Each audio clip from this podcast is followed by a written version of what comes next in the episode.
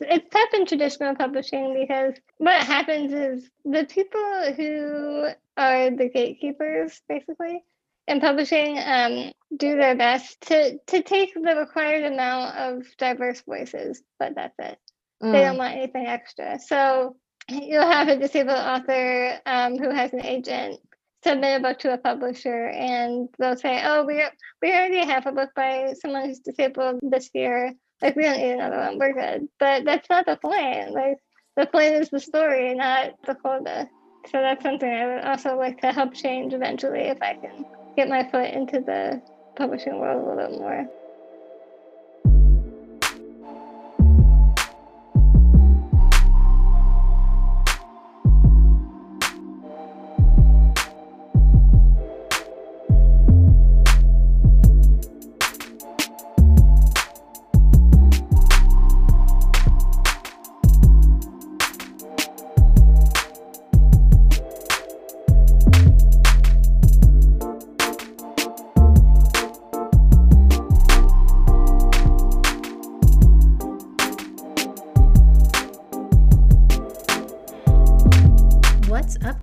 Welcome back to another episode of Chapter 20 Something with me, Kylie McDonald. Hope you're having a wonderful Tuesday, as always.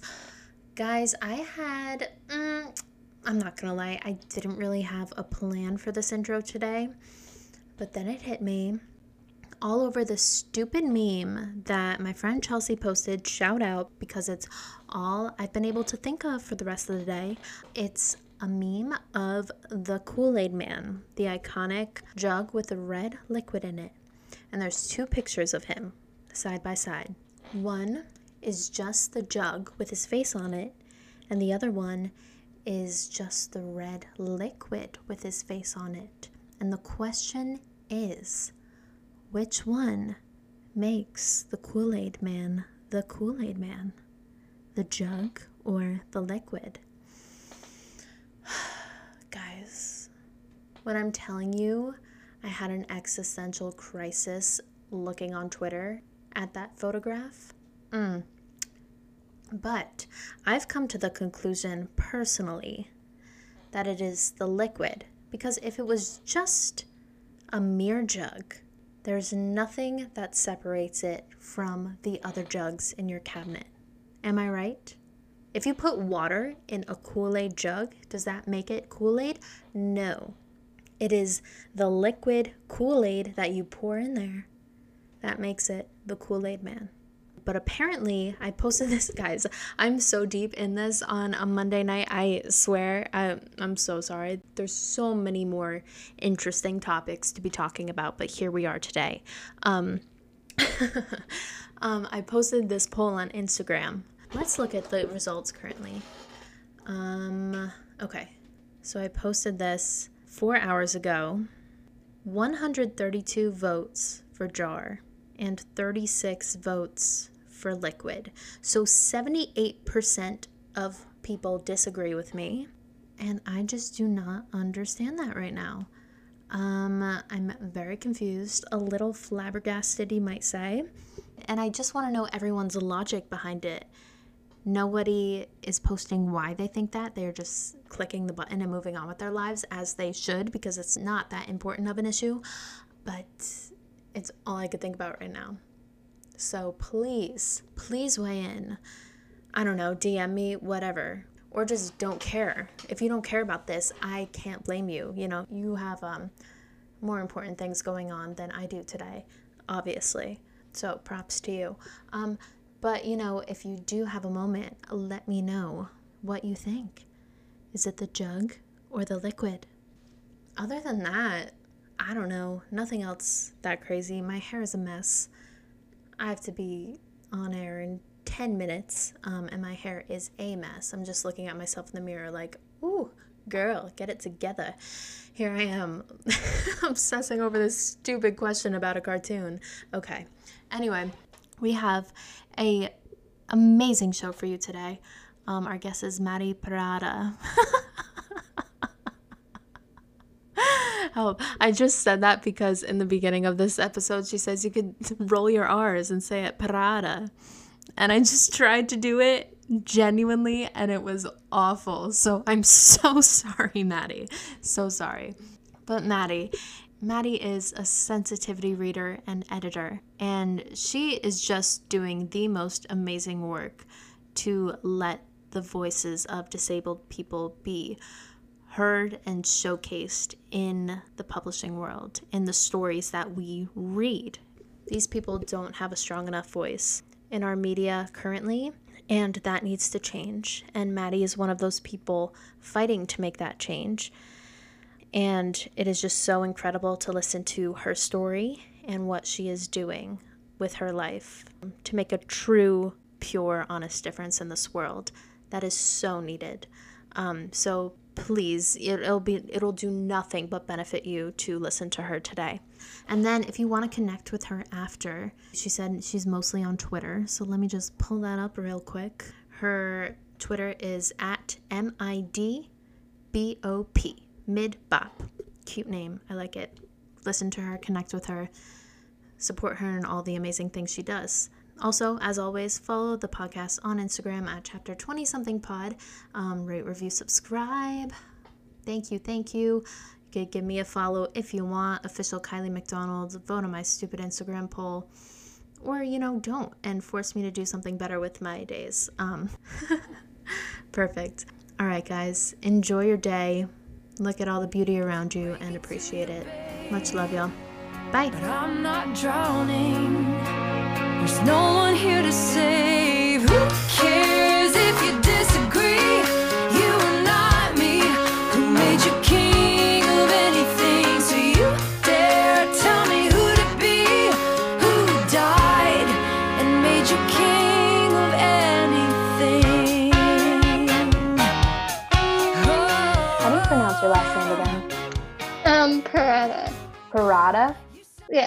Okay, perfect. Okay. Unless you want to, you can roll the R too if you feel like it. But uh, you know, I can't do I'm- that. I don't know if I can either. Parada. Ooh, that was kind of good. Yeah. Parada. It was a one-time thing. That's it. Okay. All right, I'm here with Maddie Parada today. She's a sensitivity reader and an editor as well. Welcome, Maddie, to the podcast. How are you? I'm good. Thanks. Thanks for having me. I'm excited course. to be talking with you again. Yeah, I know. It's been since college, honestly, but Yeah. Keep up with your life. I say I say that to everybody that I've interviewed since college. I'm like, yeah, I'm keeping up with your life, but I haven't actually talked to anybody. I'm like, this needs to change. This is a pattern that needs to change. yeah. And I feel like it's hard to keep up with people's lives through social media, especially me, because I don't really post anything like ever. Um, yeah. so I'm trying to to do more of that to like help my career. But I'm like mostly on Twitter now, so I will post on there a lot. But like Instagram and Facebook, I'm never on. So Nobody needs it anyway, honestly. I mean, sure, people say it helps to some extent, it might, but at the end of the day, I think it's the work that you do. It's not Yeah. what you post, right?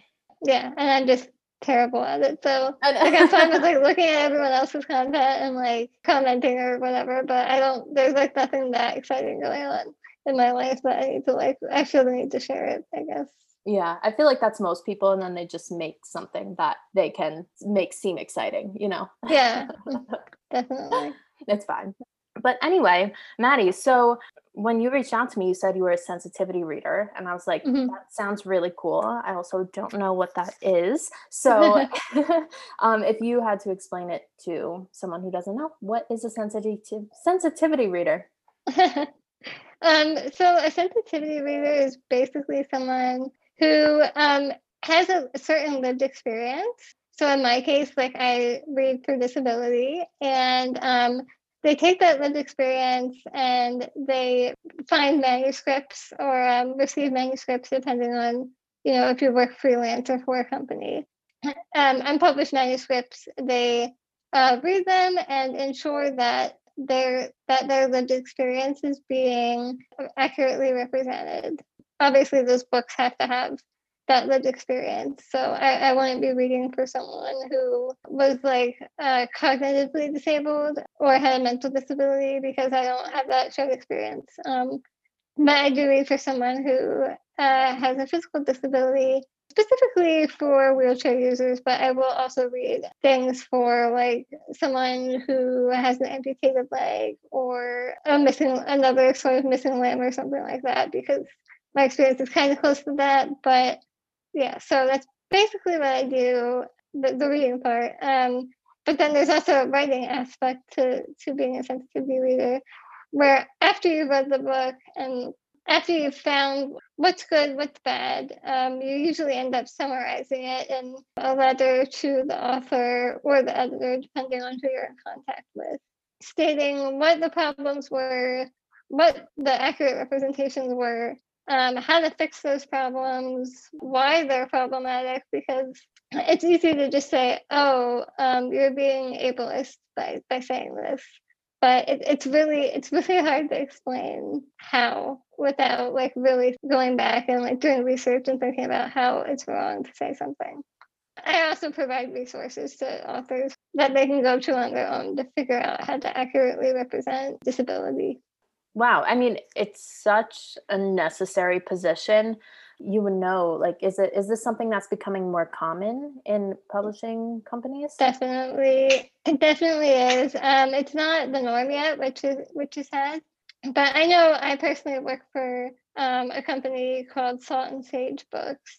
I know a lot of people who do this as a freelance job, um, like on their own. Uh, like mine, it is freelance, but I'm not the one handling all the business aspect of things, which I'm really happy for. Like they Yeah. just send me the projects and I do them. I, I also know people who specifically work for specific publishers doing it, but it's still not a full time like position necessarily because not every author will want that. And obviously not every book will need it necessarily. But as our world is um, becoming more accepting of diverse people, it's going to become a lot more necessary. And I've also heard a lot of bad things about people being very, very underpaid uh, to do this kind of thing, which is not good because it can be a traumatic thing. Um, if I see something that someone has wrote that's incredibly ableist that I have to read over and over again and then write to them about how that's bad, like that cannot make me feel so great about myself. It can be tough at times, a tough job. Um, and also, it's a lot of writing. I recently had to write a 20 page sensitivity letter for Oh my a God. project I was doing. So I had like two weeks to do it. So I was like, oh my God, I don't know if I can do this. But um, I, I did do it. So I'm, I'm proud of myself for doing that. I think that's the longest thing I've ever wrote. Honestly, even in college, I don't think I wrote anything that was like 20 pages, even though I was also a, a writing major. So Yeah. yeah. well, good for you. I mean, I'm sure it was necessary to have it 20 pages if you thought so. But, you know, what you were saying is yes, it's so important for you to have this job and be able to communicate why certain things should be said or shouldn't be said. But it's the writers who are actually getting the, these stories out into the world and portraying somebody who has a certain disability in a certain way. And we need people like you who have these lived experiences to be able to say, this is who I am and this is my story. And Yeah. I would hope, I would truly, truly hope that the authors look to you with such respect and with such an open mind just to be like, all right, I know I have my character, but this is the actual person that it's representing and that Yeah. needs to be heard. Yeah, and the thing about that is that I do hope they do use respect, but also I don't know if I particularly feel that way sometimes. Um, just because it really depends where it depends on the author when they want the sensitivity reader to come into the process. For example, uh, well, not for example, I personally recommend that they come in at a first draft Mm-hmm. but most of the stuff I see is a very final draft, um, almost ready to be published. Like the date's been announced, um, maybe the cover's been announced already. So Oh, I find that I, I find that a little bit problematic because if I find something that's in a majority of the story and I'm going to ask them to change it, there's a high probability that they're not going to because they're so late in the editing process. They don't want to rework their entire book because of something I said, which I understand. I wouldn't want to do that either if I was an author. But the solution to that would be to have the sensitivity reader come in a lot earlier. But either they might not think of it, or depending on who's paying for it, the publisher might be paying for it, and they might have a policy that says this is when we bring in the sensitivity reader. Mm. And you know, there's nothing else they can do about that, which is fine. But it also kind of makes my job a moot point sometimes. Right. that's um, frustrating. Like, what's the point of me going through all this work to tell you what's wrong with it and have you not fix it because it takes up too much editing time, I guess. Do you end up reading the finished products? No, I haven't actually. No, I, I haven't. um, but I should. I mean, I just I don't know all the details when I get a project. Like I might not know the actual author's name, um, so Okay. that might make it hard. And by the time I'm done with it and it goes into process, the title might be different. And also sometimes I only get I won't get like a whole manuscript.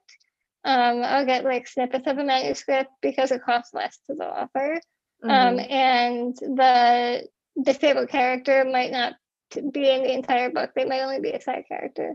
But I've also worked on some RPGs, which I thought was really cool. So that's not something that's like is going to be published in a book, but it's going to be like given to a specific like video game community or RPG community um, which those have been definitely my most interesting projects because some people have made like uh, prosthetic legs and arms and wheelchairs into um, armor that you can get in the game, and they have certain abilities, and it's so so cool um, to fun. think about like if that was real and if my wheelchair can actually like climb up walls and stuff like that. yes. Really amazing. I, I wish that was real. I would definitely take advantage of that. So. Yeah, I know. I know.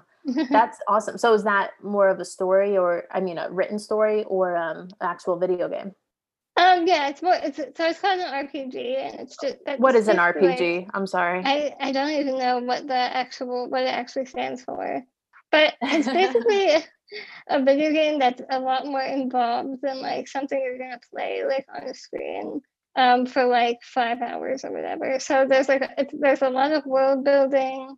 There's a lot of character building, and there's like pages and pages of like what characters do, what ar- what certain armor does, what certain skills do. Um, it's kind of like I guess like Dungeons and Dragons is kind of comparative to that. So there's like books and books about how to play the game and all the characters and all that sort of thing. So just very involved sort of video game.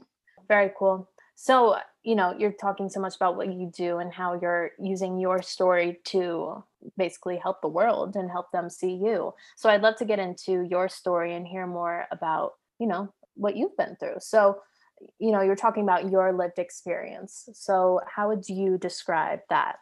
Um, my lived experience. Yeah.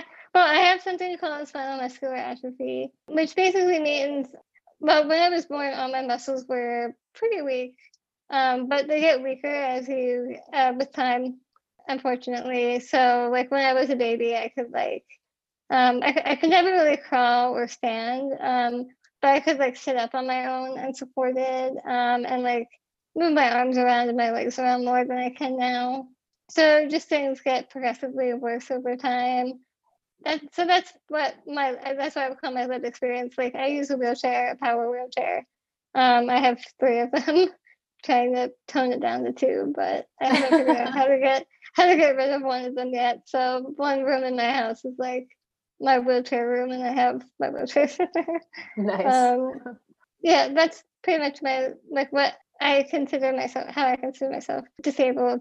But within the past couple of years, there's actually been a couple of treatments for this uh, disability.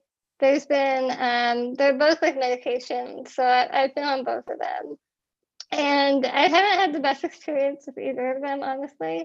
I haven't gotten any worse, which is one of the good things about them, which is what they're supposed to do. Um, but I haven't gotten any better either, um, which I kind of wasn't like hoping for initially. I, I had a feeling that I was just going to pretty much stay the same as I was, um, just knowing my body and knowing how I react to things. But I'm happy that I haven't uh, gotten worse from them. yeah. And another thing is, uh, I guess about me and my disabilities, that I now have um, a robotic arm. So it's not on this chair; it's on my other chair. Um, Okay. so I'm able to use that to do things like help myself take a drink of water. I have also been using it to like hold my phone because if my phone's like in my lap and I'm driving my wheelchair, I can't really see the screen because I can't look down enough. So that's been helping me with that. And it's also been helping me uh, actually eat ice cream again because I couldn't eat an ice cream cone because I couldn't hold my arm up long enough to, to have the ice cream cone. So I've been able to use that to do that, which has been really fun. And There you uh, go. really happy about. Yeah. What's your favorite ice cream flavor? Well, that's a good question. I don't I don't know. I don't so the only ice cream that I've used with it so far is the you know the mini cones from like Trader Joe's that have chocolate on top that are dipped in chocolate. It's like vanilla ice Yes. cream. Yeah, so I've been Mhm. doing those because they're smaller. Um and I wasn't quite sure how it was gonna work, so I didn't want to get like a bigger cone. And plus I'm just like um I can't eat that much as just because that's the way I am. Um so it's like the perfect size for me. Nobody Um, should be I- eating that much anyway, even though Well, we do. I, but I, I disagree. If people want to eat a lot of ice cream, they should definitely eat a lot of ice cream. you're right. Like you're right. all the power to you. Um, Yes. I just physically can't. So, but I, I also like um chocolate chip mint. I guess that's a that's a, a good Mhm. classic flavor, and vanilla is always good. I'm not I'm not a huge chocolate fan. I like I do like the like the hard chocolate on top. You know. Yes, honestly, I do love that. Um, Yeah. yeah. vanilla is underrated most of the time. I think people think Definitely. it's a basic flavor, but it is Yeah. a genius flavor. That's incredible. But you can do So, much to it. Yeah, like you can add stuff to it to enhance it. Um, Yes. I, am I'm like a big fan of like almond too. So like vanilla and almond flavors together are just like divine. So yeah, I love it. Um, so when you were growing up, were you in a wheelchair like while you were in school? Yeah, I've always been. I've always I've used a wheelchair since the age of five. Five. Okay. So I know the podcast won't be a video, but the chair that I'm in right now is actually the chair I've had since I was five. no Um, way. Wow. Yeah, so I just always felt the most comfortable in this one. Um, and as I got older and became a teenager and an adult, my, the wheelchair vendors really pushed for me to um, start buying adult wheelchairs, um, even though I don't really fit in them very well. But based on the kinds of things that I was doing, they thought that an adult wheelchair would be more appropriate for me. If I like went to New York or something, like those chairs are built better for that. Just the way the wheels are and the the, the center of gravity on them, it makes it better for like terrain that's not like the inside of the house or um, blacktop and stuff like that. So it does make it easier for me to travel and go on trains and go different places. But this wheelchair, my my oldest chair is only for the house. So when I'm at, Okay. at home, I'm always in this chair. Um, but I never bring it outside. Yeah, but it's the one you're comfortable in. So yeah. that's, that's good. Um, I'm, Yeah. I want to know, like, who were the people in your life when you were younger telling you, you know, if there were, but I'm assuming there were based on who you are, that like you could be whoever you want to be and you don't need to let this stop you. Because, you know, I'm sure, you know, you have experienced adversity in your life, but I, I want to know who were the people who were telling you who you could really be. Mhm. Um, definitely my parents. Um, Mhm. first of all, yeah. I don't really think that anyone didn't tell me that I couldn't do what I wanted to do, but Good. I think that people will say something but then not believe it. Mm. Like, you know, people will be like, "Oh yeah, you can do whatever you want to do," and then like a couple years later, or even later in the day, they're like, "I mean, I just said that. Like, I don't think that they'll be able to. She's disabled. She can't do anything. Like, come on, I just said that to to to try to." Uh, bring a smile to her face or whatever. Um, I can't recall that many people telling me I couldn't do anything. Um, as they shouldn't. which I'm so. happy about. Yeah, exactly. yeah. so when you were in high school looking at your next steps, what were you envisioning for who you would be? Well, I was really into like I really loved English class. I always did. Um, and I was I was reading obviously a lot by that point. Um, ever since like I want to say like fifth grade was when I really started to get into books. And I've never stopped since then. But I was also really into theater at that time, um, especially after uh, my sophomore year of high school, um, was when I really got involved in the theater club. Um, my best friend was in it, and she was like, "You should join. You should join. You'll love it." And I'm like, "All right." Um, but she was into acting. I wasn't. So, but I, I joined, and I ended up doing a lot of assistant director work which I really loved. And so because of that, I thought that I wanted to be a director. Mm-hmm. And when I was a senior, I directed Charlotte's Web and a couple of short, like one act plays, um, which I had a great time doing. I had a really fun time doing. Um, so I was like, yeah, I'm going to be a director. That's what I'm going to be. And that's what I went to Rider thinking it was going to happen. And then I think it was freshman year, we had those but some night classes, like once a week that we would go to, and and uh, theater professional would come Lab. speak. Yes. Yes, lab. Weird I name, by the way, but okay. Yeah.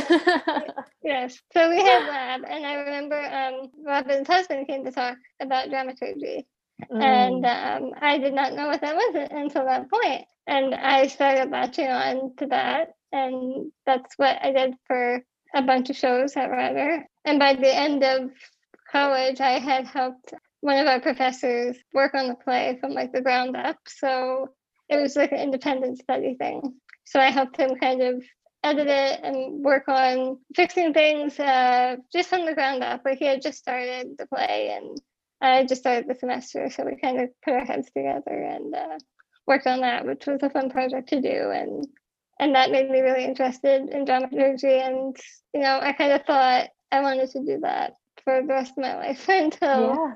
Uh, yeah, until um, I realized that there's a lot of travel involved in that, which is something I can't do.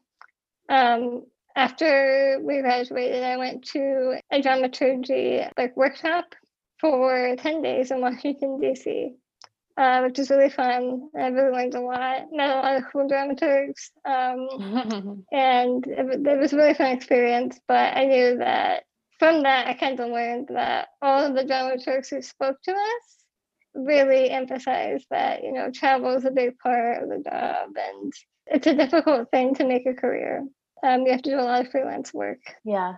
and I kind of have transitioned over to publishing since then and sensitivity reading, and that's just as difficult sometimes. It feels like um, I still haven't gotten my foot entirely in the door to get a full time job. So that's something I'm currently working on.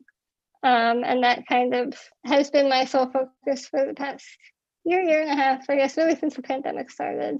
And I've been grateful that I've been able to have a couple internships, meet a lot of great publishing professionals, some who are disabled, some who are. Actually, when I left college, that's when I started working for Includus Publishing, where I work for now. I'm now currently an editor there. And the woman who founded it, she has the same disability I do. So Oh, we wow. kind of connected over that. And uh, I started out as her intern in 2017. Um, and now I'm an editor there. Um, and it's been just a great experience. And we're trying to really trying to work on it so it becomes a fully fledged publishing company. And now she has other interns. And it's just been a really great experience working with them, finding literature with disabled characters and uh, finding disabled authors who want to submit to us, which is what we're in the process of doing right now. So, actually, today is a big pitch event on Twitter for disabled authors and um, books with disabled characters. So, one of my jobs is today I'll be on Twitter looking for pitches of books that we want to publish. So, Amazing. that's what I'm doing today besides this and Wow. interviewing. Good for you. So that's the focus of the whole publishing company is finding. Yes. I love that. So- How yeah. Yeah, finding authors with disabilities who want to publish a book and just books that have disabled characters in them. That's incredible. And it's, you know, Yeah. you want it to just be normal that anybody can submit a book or a story about anybody and just have it be read. But Right. I, that might not be the case right now. So the fact that you guys are really providing a platform for these stories and for these authors is just amazing. So, oh, yeah, thank you. yeah, of really- course. it's tough in traditional publishing because what happens is the people who are the gatekeepers, basically, in publishing, um, do their best to to take the required amount of diverse voices, but that's it.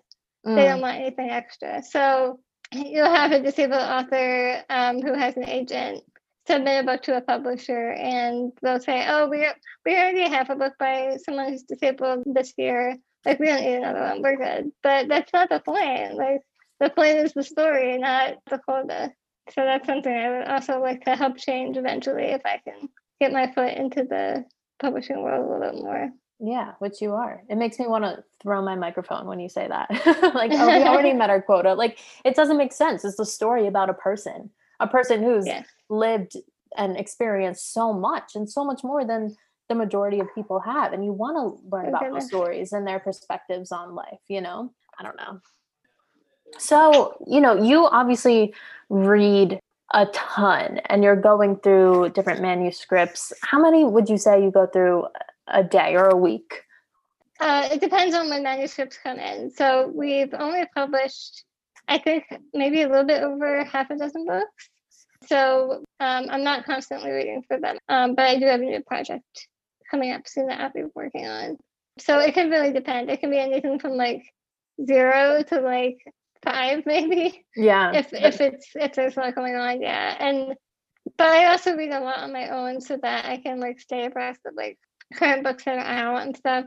I really want to be in the young adult space and Mhm. the middle grade space. So I'm usually reading a lot of middle grade and young adult things and um sometimes some picture books, depending on like if I know I'm going to be interviewing at a certain company that really values picture books. But I'm always, I always definitely am reading something at some point, whether it's for work or for not. I mean, that's great. And I'm unfortunately like kind of on the opposite. I read, but I'm like, all right, I need to read more. Like that is always my goal is I need to read more. But I really do love it. I just have to actually sit down and do it. But I have Yeah. honestly that was a goal in the beginning of this year. And I have stuck with it. I'm reading every night before I go to bed. And I do love it. Yeah. it sounds Are you reading ridiculous anything saying it to you. Um, No, I mean, it, so there, there are days that I go by where I don't read at all, depending on what's going on in my life. Like it takes me a while to get ready for the day and also to get ready for bed. Like um, if I'm showering or something, like that takes like a good couple hours. So I'm not reading at that time because I'm just tired or whatever. yeah. yeah. Um, or if I have a lot of other work to do for I, I also have a full time job, so Mhm. um, I'm doing that work while I'm doing all this other work. So I'm usually have a lot going on, but the past couple weeks I've been lucky to be able to spend some time reading for fun. So Good. One thing I'd recommend to you that I read recently is The Beauty of Breaking. It's Okay. by Michele Harper. Yes. Um, and she is a doctor in the Washington, D.C. area. And she's basically telling stories about her patients and how they've affected her and her view on life. I read it. It was Oh, honestly a, a really, really interesting story, um, memoir. wow. So, yeah, Okay. Yeah. recommend that to you. Um, yeah, that's like that. That sounds good. yeah. So, I like hearing positive stories of like medical situations because I've definitely had a lot of negative medical experiences. So it's nice to have some uh, happy, uh, positive, and inspiring, I guess, medical uh, right. stories. Right, but it's real at the same time. You know, you see the ups Yeah. and downs, but it's all about the beauty of breaking, which is the title of the Mhm. book, you know, and um how to look at life in a more grounded sense, I guess, after experiencing hardships. Um Yeah, and I'm sure it's, it's nice to hear that doctors are influenced by their patients because, Yeah. you know, it's like when you go to the doctor, you don't really think about them afterwards, really. Um, and it's like they've had to deal with like 10 years that day or something. And it's hard to do Mhm. that. And it's hard to, and I'm sure a lot of people are not willing to listen.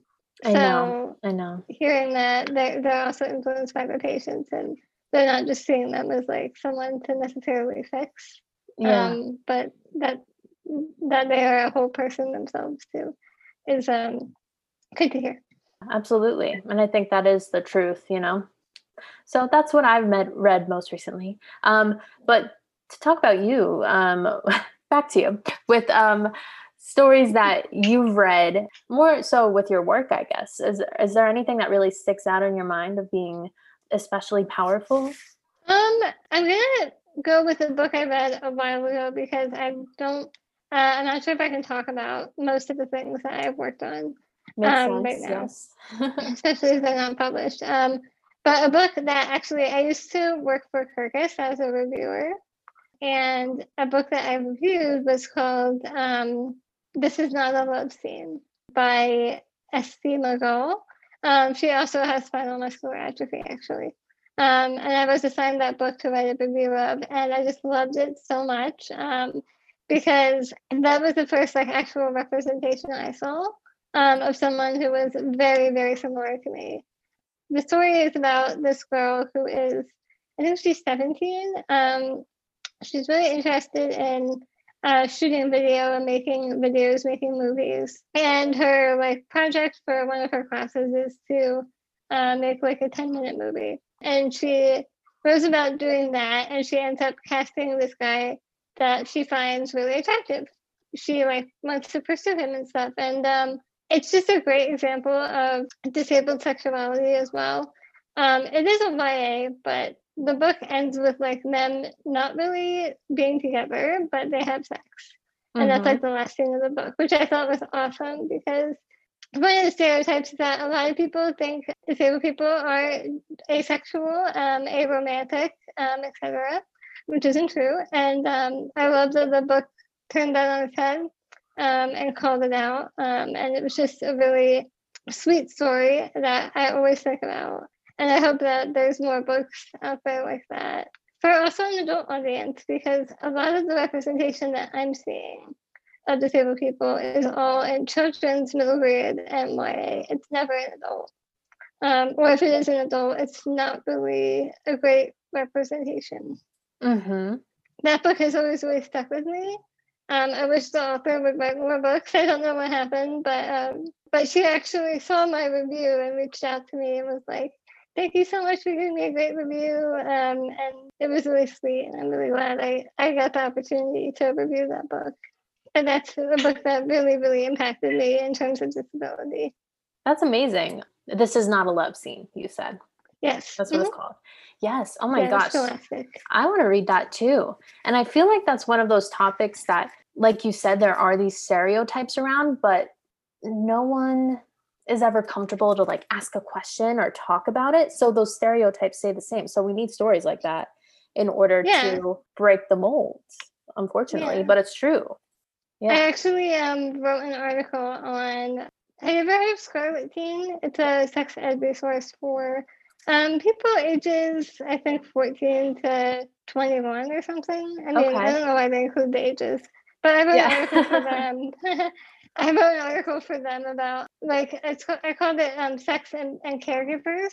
So if you're a disabled person and um, you have caregivers and you want to have sex, uh, I wrote about that and like how you can go about doing that in a respectful and healthy way.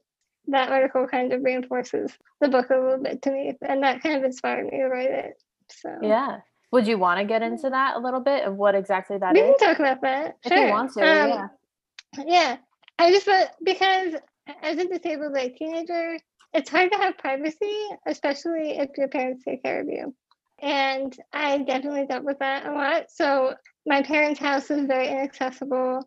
Um, there was steps to get in, steps to go upstairs, etc. And I couldn't get up them. So I'd be carried up them. Um, and before I went to college, I never had access to caregivers who weren't my parents.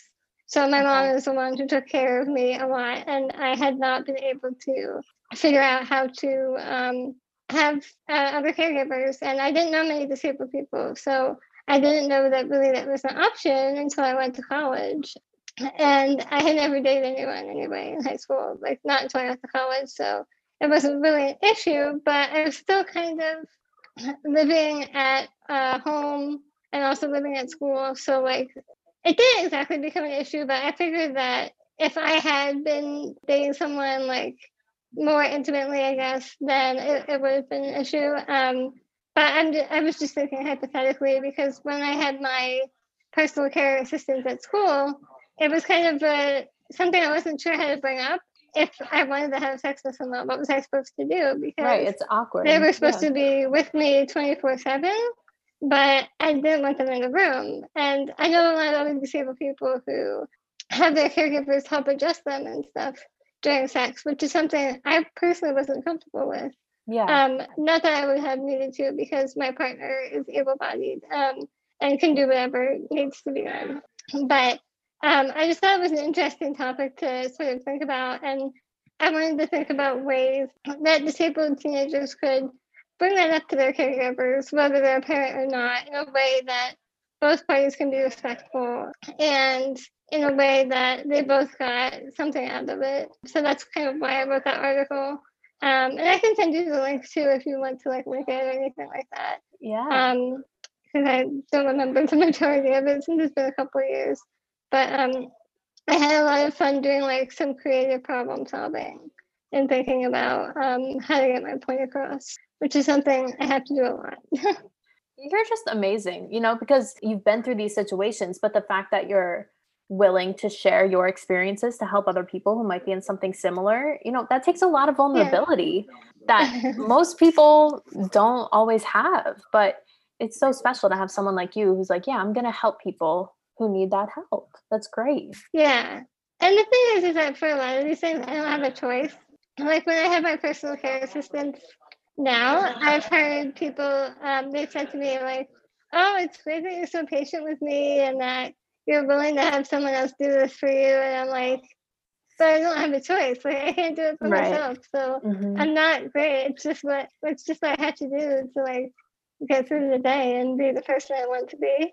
Yeah. Yeah. But, you But know, yeah, I do want to definitely use my experiences to help other people as much as I can because when I was younger, um, because I didn't see like people like me in the books that I consumed or in TV I watched or anything like that, it made me really reject my disability.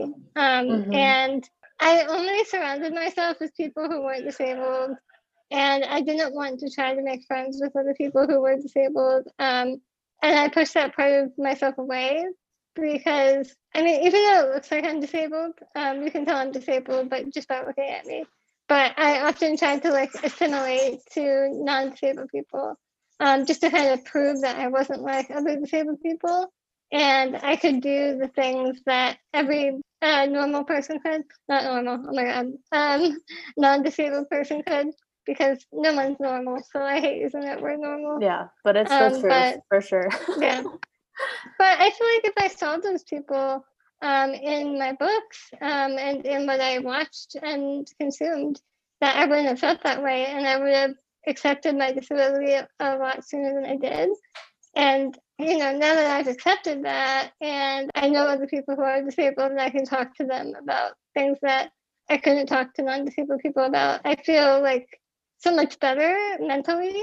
And I just wish that I'd been able to to find that when I was like younger, um, like middle school, high school age, um, Yeah. so that I could have been like I am now, like umpteen years ago.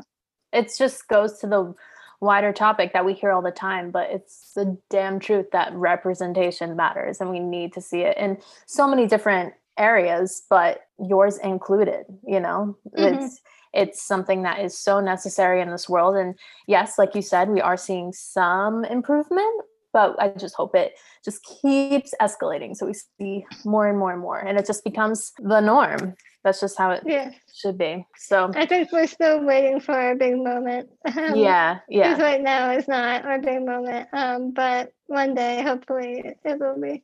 one day soon and you're being a part of it you Yeah. are i know we've been talking about it but what is the biggest change that you want to see when it comes to you know reading stories about people who are disabled or you know just hearing about people in the media who might have a certain disability you know what is the biggest change that you want to see Well, I think I have a couple of them. One is that when there is a disabled character in the story, I want a disabled writer to have written that first before the non-disabled people take it. Um, Mhm. Because what I noticed is a trend of like non-disabled people writing disabled characters inauthentically. And I mean, at some point, I'm fine with that. But right now, I feel like disabled people should be telling their own stories. And it's not that we're not trying to, it's just that we're being kept out of the system. Mm. So that's why we're not seeing as many stories by disabled people.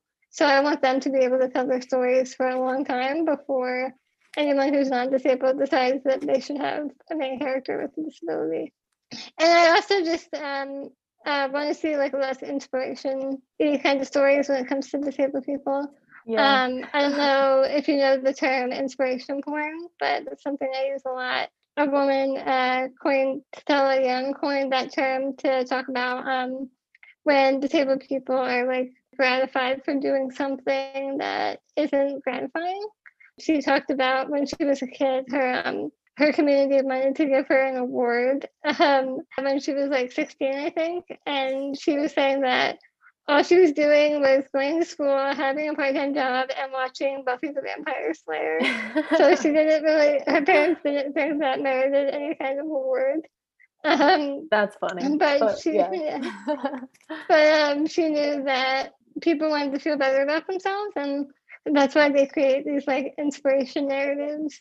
You know, they end up really being really harmful to disabled people um, because it sort of perpetuates that notion that we can't do anything besides like maybe get out of bed and have a good day because of our disability. But obviously, the truth is is that we can do so much more than that. But I really like to see the erasure of that narrative because it's just really harmful. But I know that's a long way coming.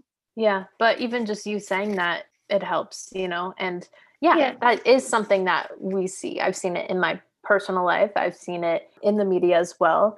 Just putting somebody with a disability on a on a pedestal, I guess, just for being a nor a I don't know, quote unquote, like living a normal life, I guess.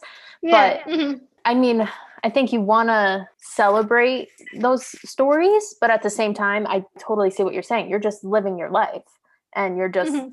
doing your thing and you nobody else is getting an award like Yeah. it's fine that's just how it should be you know so yeah Yeah. that's a really really great point to bring up so thank you for sharing that Yeah. um so if you're looking at your future as an editor as a publisher maybe even a writer i don't know if that's something you're interested in I she goes no so. yeah but what do you see for yourself in the years to come I would like to become either um, an editor or an agent. So when an author is writing a book, what they do, they don't send it to a publisher right away. Um, they need to send it to an agent. And um, if an agent likes your work, they will uh, work with it to help you edit it a little bit. Um, and then they'll put it out on submission to publishers. And that's sort of how you get published. You can't really just call up a publisher and be like, hey, buy my book, please. So it's a it's a long process. And i would be interested in doing that as well. Um, uh, i'd like to explore kind of both veins of the publishing world. Um, and of course there's pros and cons to each. With being an agent unless you're with a really good company you have to spend a couple of years building your list of clients and you don't get paid until you sell a book. So hmm. it's not something that comes with like a yearly salary like being an editor would be. But the sort of downside of being an editor is that you can't always choose what you like. You kind of have to bow down to your company and fill the quotas that they want you to fill and pick the things that they want you to pick. As an agent you have a lot more freedom to choose the clients you want to work with but i'm interested in exploring both avenues um, I'm not really sure what will come after that. And obviously, if I went down the editor route, I'd love to like like a lead editor of, of a company, but I'm not like holding my breath or anything. I just really want to work with books in some capacity and work with disabled authors also in some capacity. So as long as I'm doing that, I think I will be uh, happy. Yeah you're going to do great things it's so exciting to see um do you think you would ever go back into the theater space at all Definitely, yeah. I'm actually uh, I'm also doing that right now. I'm um, working on dramaturging um, a musical about cystic fibrosis. Oh my So, god, um, Maddie! like just slide that in at the end. Like that's that's amazing. Yeah, um, it's called Fall Risk. Uh, do you remember uh, Nicole Dorvin? She was uh, Yes, yes. Mhm. Yeah, she um she's working on it as well. She's one of the producers. So Oh. um, I kind of found out about it through her. So Oh my gosh, I can't wait to see that eventually. That's so exciting. Oh my yeah, god. I don't know what's happening with it in terms of like actual production in person. Right. But we are doing a live reading of the first act, I believe, in August. So Very, very cool. Oh, you're I mean, you're incredibly busy. You got so much going on, but it's all things that relate to what you want to do and your vision. So that's I mean, anybody can hope to just be doing that during their days, you know? So good for you on that. yeah. yeah. yeah. One more question or two more questions for you. If you could go back to yourself when you were a child, what would you tell her? this is a question I was like, oh my god, I don't know how I'm going to answer this. Um, Sorry. I think I would say to keep reading. Yeah, that's that's it. Because I don't want to say something that would change the trajectory of my life because I think that I like the way that things have gone, even though like I didn't accept myself because of my disability at first. But but if I did accept myself um at first, I don't think I would have like found the community I found and be at this point today. So I feel like in a way it was a positive thing but um, definitely keep reading because um, that's important. It is. And you learn about the world through books. Yeah, absolutely. Yeah. And then what do you value at the end of each day? Well, that's a good question. Um, I definitely really, really value the the people that I've met and the people that I've worked with. I'm thinking specifically about um, Includus Publishing here because we just started with um, a new team of interns, so which I'm really excited about because I think all of them are disabled, and uh, it's been great to sort of like plan the future of the company with them and to find other people who are disabled and are interested in uh, different parts of publishing. Usually, I feel really hopeful at the end of the day for what's happening, like the next day or the next week, just in terms of me trying to take the next step in my career and me like um, connecting with other like network professionals. Um, I do a lot of like informational interviews with agents and editors, so I can kind of meet people like via Zoom like this or um, over the phone and you know ask some questions about their career. Um, I get to know like the ups and downs, so that way I kind of have another person to recommend me um, in my belt for future job positions. But it's also just really interesting to learn about how everyone has gotten to the point in their career where they are now and where they started because so many people have started like in a completely different field and it's just interesting to learn how they got from point a to point b um, i really Yeah. like listening to those stories and it makes me hopeful that i can have that story soon Well, it is. I mean, you've shared your story with us today and come Mhm. back in a year, two years, and then we get to hear that point B too. It's so exciting. yeah yeah. Maddie, I can't thank you enough. It's been just a pleasure to talk with you and hear about Yeah. your story and your life and your career. I mean, it's so incredible. So, um, thank you so much. When, yeah thank you so much yeah, of course. Where, if people want to find you and connect with you online, um, do you have certain platforms that you want to share? Um yeah so i'm on twitter at midbop m-i-d-b-o-p that's pretty much where i do most of my uh, social networking i also have instagram but it's not that interesting it's just like pictures of my dogs so um, well, that's what everyone shares. Yeah. So I love it. Yeah. Well, thank you. Um, I know you have a very, very busy day ahead of you. So I'll let you go. yes. But thank you for your time. you. Um, and we'll keep in touch for sure. okay Yes. All right. All right, thank, thank you, Maddie. Kylie. All right. Have a nice Bye-bye. day. Bye. you too bye Thanks.